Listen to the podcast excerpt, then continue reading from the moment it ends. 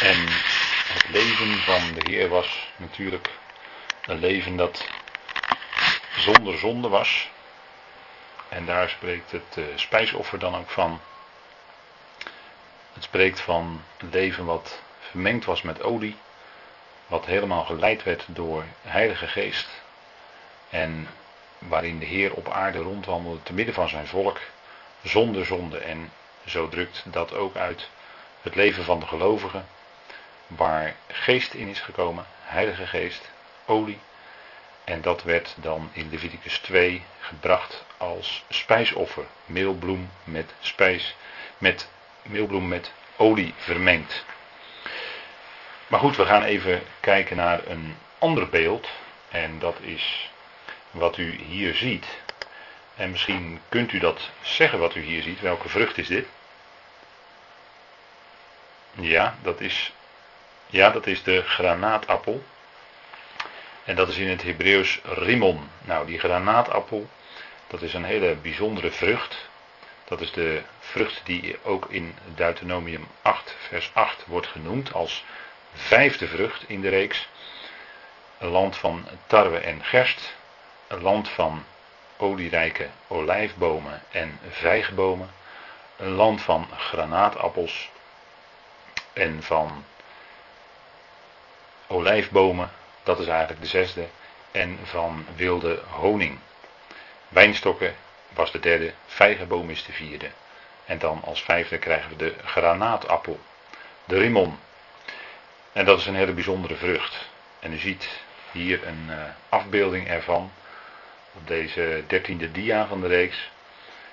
En deze vrucht die is rond. En er zijn niet zoveel vruchten die een bijna volmaakt ronde vorm hebben in de natuur. Maar deze is eigenlijk bijna mooi cirkelvormig rond. En het is, er is aan de buitenkant een uh, schild te zien met een rode kleur. En ook dat is opvallend, want deze vrucht kenmerkt zich door de kleur rood. En deze vrucht is eigenlijk een uh, bijzondere uitbeelding van, ja, eigenlijk hebben wij daarmee te maken deze vrucht is een uitbeelding van de gemeente die het lichaam van Christus is. Want het is een mooie ronde vrucht, maar als je hem opensnijdt, en u ziet dan dat eh, op onze dia nummer 15, als u de vrucht opensnijdt, dan blijken daar allemaal kleine ja, besjes zeg maar in te zitten. En vandaar de naam granaat appel, hè, een, een, een, granaat bij het leger, die uh, wordt geschoten of geworpen en dan spat hij in heel veel kleine stukjes uit elkaar. Nou, dat woord is ook afkomstig van waarschijnlijk deze vrucht. Want die was natuurlijk eerder dan de militaire granaat, om het zo maar te zeggen. En deze vrucht, die laat dan allemaal kleine besjes zien. En dan zien we dus eigenlijk aan de buitenkant. Het is één vrucht, een eenheid, rond. En als je hem openmaakt, dan blijken daar allemaal kleine vruchtjes in te zitten. En dat is eigenlijk een prachtige uitbeelding van de gemeente die het lichaam van Christus is. Dat is een eenheid, een geestelijke eenheid. En bestaat uit heel veel verschillende mensen, heel veel verschillende leden. Nou, het is ook wel bijzonder dat deze vrucht, de granaatappel, gekenmerkt wordt door de kleur rood. U ziet ook op de afbeelding dat de bloesems ook rood zijn. Dus eigenlijk is alles rood. En het is niet zo goed te zien, maar als je de vrucht opensnijdt, dan uh, zijn die besjes eigenlijk rood en blauw. Dat zijn eigenlijk twee kleuren. Maar als we kijken naar de kleur rood, dan is dat in principe de kleur van koningschap. En dan is natuurlijk voor ons direct de verbinding duidelijk dat wij met Christus Jezus zullen regeren te midden van de hemelingen. Dat is eigenlijk heel bijzonder. Dat wij in hem en met hem daar geplaatst zijn, te midden van de hemelingen. En dat wij ook daar met hem zullen regeren. Dus dat eh, koningschap, hè, eh, koning is een titel van eh, een mens die hier op aarde bepaalde functie vervult. En daar denken wij dan direct aan bij het woord koning. Maar het begrip koning heeft natuurlijk te maken met regeren. Met heersen, regeren. En dat zullen wij doen met Christus te midden van de hemelingen. En natuurlijk geldt dat voor Israël hier op aarde. Zij zijn het koninklijk priestervolk een koninklijk priesterschap dat hier op aarde met en namens de Heer Jezus Christus zullen regeren in de komende eonen. Regering komende eonen voor Israël. En regering en priesterschap geldt eigenlijk alleen voor de komende duizend jaar. Daarna zijn er geen priesters meer, maar alleen nog koningen. Maar goed, die granaatappel, dat is de Rimmon. En de naam Rimmon komt in de schrift in Tenach uh, wel vaker voor. En Rimmon heeft eigenlijk letterlijk te maken met een hoge plaats. En er wordt gesproken bijvoorbeeld over het gebergte Rimmon. En over iemand die zich verborg in de rotspleet in Rimmon. Nou, dan heb je eigenlijk een prachtig beeld van onze positie. Wij zijn namelijk ook in de rots. De rots spreekt natuurlijk altijd van Christus. Wij zijn in de rots in Christus. En wij bevinden ons op een hoge plaats, zelfs een hele hoge plaats, nu al te midden van de hemelingen. En zo zien we dat deze granaatappel ook in zijn naam een geweldige uitbeelding is van de gemeente die het lichaam van Christus is. En het is ook heel bijzonder dat deze vrucht de vijfde vrucht is. Want het getal vijf in de schrift heeft te maken met genade. Vijf, dat weten we, is het getal van de genade. En vijf heeft ook te maken met de verborgen dingen. En de verborgen dingen hebben natuurlijk te maken met de plaats van onze Heer. Hij is nu verborgen, maar hij is genadig. En hij regeert in genade. Dat doet hij voor het oog van de wereld in verborgenheid. Maar voor ons is het een hele reële zaak. En vanuit dat verborgene komt hij wel tot ons met zijn kracht. Voor de wereld verborgen, maar voor ons heel reëel. En schenkt ons overstromende genade. Nou, dat is uh, toch wel heel bijzonder, denk ik. En zo zie je dat ook in die reeks. Die staat natuurlijk niet voor niks in die volgorde. Maar het spreekt allemaal van op een of andere wijze van onze Heer Jezus Christus. Die boom, die granaatappels, die spreken natuurlijk ook van Hem. Die ene vrucht spreekt van Hem en al die vruchtjes, al die kleine besjes die dan in Hem zijn, dat zijn eigenlijk wij. Nou, dat is, eh, en eh, ook daarbovenop, ja, daarbovenop zien we ook een, eh, als je hem zo ziet, een kroon. Dus ook dat zegt ook iets. Als de vrucht geplukt is, dan staat daar een kroontje bovenop. Dus dat bevestigt alleen nog maar dat het inderdaad om koningschap gaat. Nou, een prachtige vrucht, deze granaatappel. En uh, ja, zo zien we dat eigenlijk al die vruchten uit Deuteronomium 8, vers 8 toch een hele bijzondere, diepe betekenis hebben. Als het gaat om wat de schrift daarvan zegt. En die geestelijke verbanden, hè, die zijn toch heel duidelijk en heel boeiend, denk ik. En dat is ook wat we dan zien op de volgende dia als het gaat om die genade die ons geschonken is. Hè. Er staat dan in Romeinen 12, daar keren we nu even naar terug. En nu hebben wij genadegaven onderscheiden naar of in overeenstemming met de genade die ons is gegeven. dat onderscheiden is eigenlijk uh, voortreffelijk, of als je het heel letterlijk vertaalt, doordragen. Dus dan blijkt die genadegave ons ook te dragen. Het is iets wat ons erdoor draagt. Genadegave is letterlijk het woord charisma.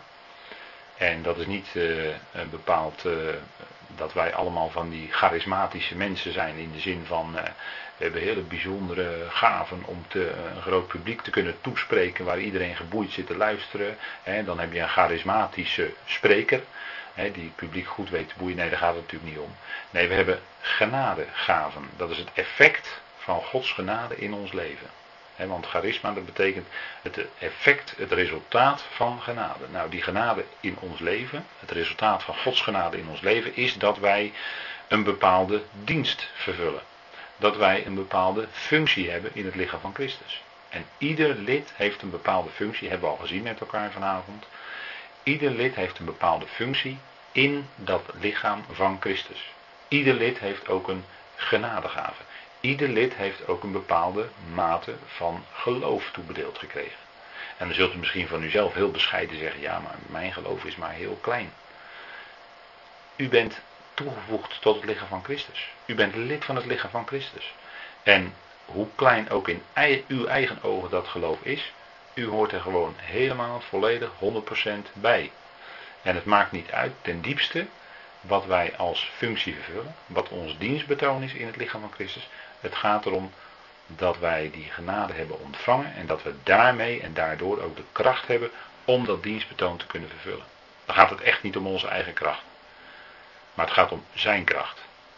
En altijd die belofte erachter dat hij het ook zal doen. En onlangs hoorde ik dat nog iemand zeggen. die geweldige fijne woorden werden aangehaald uit 1 eh, Thessalonicense 5. Hij die beloofd heeft, is getrouw. Hij is getrouw. God is getrouw. En hij zal het ook doen. Dat is het geweldige. Hè? Als misschien optie tegen de dag van morgen, dan is daar die geweldige belofte van hem dat hij trouw is en dat hij het zal doen. Ook in de dag van morgen. Ook dat moeilijke wat misschien morgen of volgende week wacht. Hij is getrouw. Hij zal het doen. Daar mogen we dagelijks van uitgaan en doorleven en hem daarvoor danken dat hij het gaat doen. dan we hoeven ook niet te zien op onszelf, nee, we zien op hem. Op hem die liefde is en die ons draagt. Door zijn genadegaven die hij ons geeft. Nou, we hebben genadegaven, onderscheiden naar de genade die ons is gegeven. En ieder lid van het lichaam van Christus heeft een genadegave gekregen. Bij ieder lid van het lichaam van Christus heeft die genade een gevolg. Een bepaald dienstbetoon wat we mogen doen. En zegt u nou, ik doe maar heel weinig, maar u kunt toch bidden. Voor de ander, bidden voor de nood die er is. Bidden voor anderen die misschien veel dingen kunnen doen in het lichaam van Christus. Kunt u voor bidden. Voor dat dienstbetoon wat gebeurt. En dan vervult u daarmee tegelijkertijd ook een stukje dienstbetoon. Want gebed is natuurlijk essentieel, ook in het lichaam van Christus. Paulus somt dan een aantal voorbeelden op, hè, die, dia nummer 17. Dan zegt hij, het zij profetie, dat is een bepaald stuk dienst, in overeenstemming met de mate van het geloof. Nou, profetie, daar denken wij dan heel snel bij van een profeet die de toekomst voorzegt of voorspelt. Dat is het ook, maar het is vooral, profetie is vooral het spreken van het woord van God. In de tijd dat uh, Paulus optrad, had je een bepaalde periode waarin het ging van de een naar de andere. Zeg maar de tijd van waarin het koninkrijksevangelie nog werd verkondigd, naar waarin alleen nog het genade-evangelie, wat Paulus bracht, wordt verkondigd. Nou, in die periode had je ook profetie. Toen was het nodig. Toen waren er mensen in de gemeente die konden zeggen: Zo spreekt de Heer.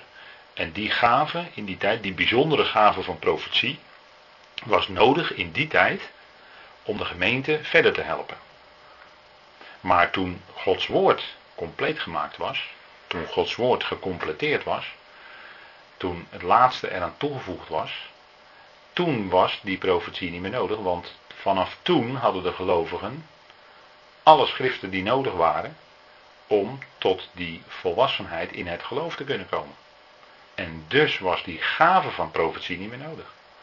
En vandaar dat Paulus in 1 Corinthië 13 dat ook aangeeft. In de brief van Paulus wordt dat ook duidelijk gemaakt. Die gave van profetie, zo, van zo spreekt de Heer, die is er in deze tijd niet meer. Maar wel het spreken van Gods woord. En daarvan zegt Paulus, dat is in overeenstemming met de mate van het geloof. En daar is dus ook verschil in. En dat deelt God toe. Dat is zijn zaak. Hè. Je ziet op de achtergrond van deze dia de profeet Jeremia. Nou, dat was een profeet die sprak Gods woord. En die zei bijvoorbeeld dat Jeruzalem eh, verwoest zou worden. Terwijl er verder bijna elke profeet, of die zei, of men, degene die zeiden dat ze profeet waren, die zeiden bijna zonder uitzondering dat het, dat het vrede zou zijn voor Jeruzalem, dat het goed zou gaan met Jeruzalem, dat het allemaal wel goed zou komen en dat het wel een vredige situatie zou worden. En Jeremia was de enige die zei dat Jeruzalem verwoest zou worden. Nou, wat natuurlijk als gevolg dat er niet in dank werd afgenomen, werd in de gevangenis gegooid. In een zeer ongezellige plaats. En uh, ja, uiteindelijk bleek dat Jeruzalem wel degelijk verwoest werd. Want de legers kwamen van de vijand en Jeruzalem werd verwoest. En zo bleek Jeremia de ware profeet te zijn. Want hij sprak datgene wat hij van God gehoord had. En niet daarnaast. En dat is wat uh, goede profetie, wat echte profetie kenmerkt. Hè? Dat is gewoon het spreken van Gods woord. Het spreken wat er staat geschreven. Dat is dus een van de functies in het lichaam van Christus. Nou, als we het hebben over geloof, hè, profetie in overeenstemming met het geloof, dan zien we dat trouw eigenlijk hetzelfde is als geloof in de schrift. zowel het Grieks als het Hebreeuwse woord duidt allebei zowel op geloof als op trouw. dat is, zijn twee kanten van hetzelfde. Trouw en geloof, je leeft op de belofte van God. Als gelovige na de gelovige Abraham. En Abraham was degene die in feite de wijnstok was. En hij was daarin een enorm voorbeeld van degene die later van zichzelf zou zeggen: Ik ben de ware wijnstok. En dat is natuurlijk onze Heer Jezus Christus zelf. Zegt hij in Johannes 15: hè? Ik ben de ware wijnstok.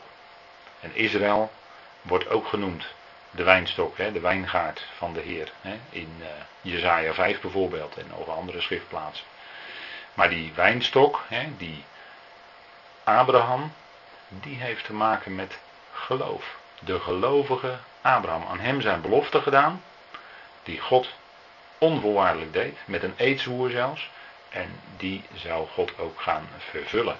Dus die beloften, geloof, het heeft alles met elkaar te maken. En het heeft te maken met die wijnstok. En dat is het uh, wonderlijke dat het dan weer de derde vrucht is. Uit uh, die reeks van Deuteronomium 8 vers 8, waar we vanavond toch aardig mee bezig zijn. En het wonderlijke is dat je ook twee soorten wijn hebt, hè? rode en witte. En er zijn op dit moment drie soorten druiven, namelijk witte, blauwe en rode druiven. Maar er zijn maar twee soorten wijn, witte en rode. En hoe kan het nou dat er rode wijn is? Waar heeft dat dan mee te maken? Nou, dat is wel lastig, hè? Kijk, bij witte wijn is het gewoon puur gemaakt van het druivensap. Alleen druivensap, het sap wat uit de druiven komt. Dat wordt dan in een wijnpersbak gedaan, wordt ook in de schrift genoemd. He. De wijnpersbak wordt het gedaan. Dan wordt het met blote voeten worden die druiven getreden. En als dan van die sap dat druivensap, als daar wijn van wordt gemaakt, is witte wijn. Maar het wordt rode wijn als ook de schillen en de kleine eh, takjes waar de, waar de druiven aan zitten. Als die er ook bij gemengd worden en die er ook in opgelost worden, dan wordt het rode wijn. En dat is heel wonderlijk, hè, want dan zit er iets roods, betekent dat het ook te maken heeft met deze aarde. En daarin zie je dan nog iets van die oude schepping, om het zo maar te zeggen, terug. Want de oude schillen enzovoort zitten er nog in. Vandaar rood heeft te maken met deze aarde. En bij wit, bij witte wijn ontbreekt dat. Dat heeft dan ook meer te maken met de hemelse dingen. Nou, die druiven, en het is dan dus weer heel wonderlijk, dat dus bij die derde vrucht, hè, uit Deuteronomium 8 vers 8, dat er dus twee soorten wijn van gemaakt worden. Heb je weer dat dubbele, hè, waar we het al eerder over hadden vanavond. Nou, dat zijn zo van die zaken die uh, toch heel wonderlijk zijn. Ook heel wonderlijk is van als je wijn maakt, dan moet dat heel lang uh, rijpen. Hè. De druivensap, dat moet heel lang opgeslagen worden, zodat het wijn wordt. En waar gebeurt dat in? In, in, ja, in, in houten vaten, maar wat voor hout is dat dan? Ja, dat is, dat is eikenhout. Dat is ook heel wonderlijk. Hè? dat het eikenhout is. En u weet natuurlijk dat Abraham, want we hebben nu een beetje over Abraham, dat Abraham kwam in het land Canaan en ging wonen onder de eik van Mamre. En zo heeft die eik natuurlijk alles te maken met de, de eed die uh, God zwoer aan Abraham. want het woord voor eik en het woord voor eed, dat ligt in het Hebreeuws ook heel dicht bij elkaar. En zo zien we dat eigenlijk al die dingen in elkaar grijpen. Dus wijn wordt gemaakt in eikenhouten vaten. Ook dat is natuurlijk weer heel wonderlijk. En u weet, we hebben er wel eens meer bij de eik stilgestaan, u weet ook waar dat voor staat. Dat is toch ook weer iets daar waarvan je zegt van, God heeft het allemaal zo gemaakt. En uh, ja, al die dingen die grijpen dan gewoon in elkaar, die hebben allemaal met elkaar te maken. Nou, en dan uh, gaan we door naar uh, het laatste, het zij dienstbetoon in het dienen. Hè, dat is dan de, onze twintigste dia inmiddels. Nou, dienstbetoon in het dienen. U ziet hier een plaatje dat heeft te maken met Martha en Maria. En u, weet, u kent misschien wel die uitdrukking, hè, die oude uitdrukking. Als een vrouw heel erg druk bezig is en heel erg de dingen verzorgt, dan wordt dat vaak een dienende Martha genoemd. Nou, en in, in die situatie van de Heer, dat hij bij Martha en Maria is, dan weet u die tegenstelling. Martha was heel druk bezig en Maria zat aan de voeten van de Heer. Dat is natuurlijk ook een geweldig beeld. Hè? Maar het zij dienstbetoon in het dienen. En zoals al opgemerkt, dienen is het tegenovergestelde van heersen. Heersen is niet dienen en dienen is niet heersen. En dat is wat, uh, ja, wat uh, vaak toch voor gelovigen soms nog wel eens lastig is. En vandaar dat Paulus natuurlijk ook zegt hier in Romeinen 12. Hè, het zij dienstbetoon in het dienen. Hè, dat is uh, echt in, zoals God dat bedoelt, in een gezindheid van de Heer zelf. De gezindheid van Christus Jezus. Zo dienen op die manier. En zo dienen in het lichaam van Christus. En zo hebben we allemaal een stukje dienstbetoon. En zo dragen we allemaal iets bij. Nou, ik denk dat het goed is om het uh, hierbij te laten voor vanavond.